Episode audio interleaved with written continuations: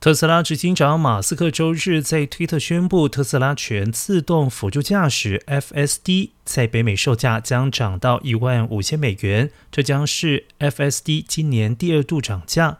马斯克表示，涨价将在九月五号生效，在此之前下单仍将依照目前一万两千美元的售价。特斯拉另外功能较有限的自动驾驶 Autopilot。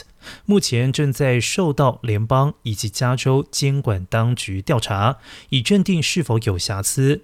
而美国国家公路交通安全管理局七月表示，目前正在调查使用 Autopilot 而发生的两百件碰撞事故。同时，加州车辆管理局指控特斯拉在推销 Autopilot 以及 FSD 的功能上误导消费者。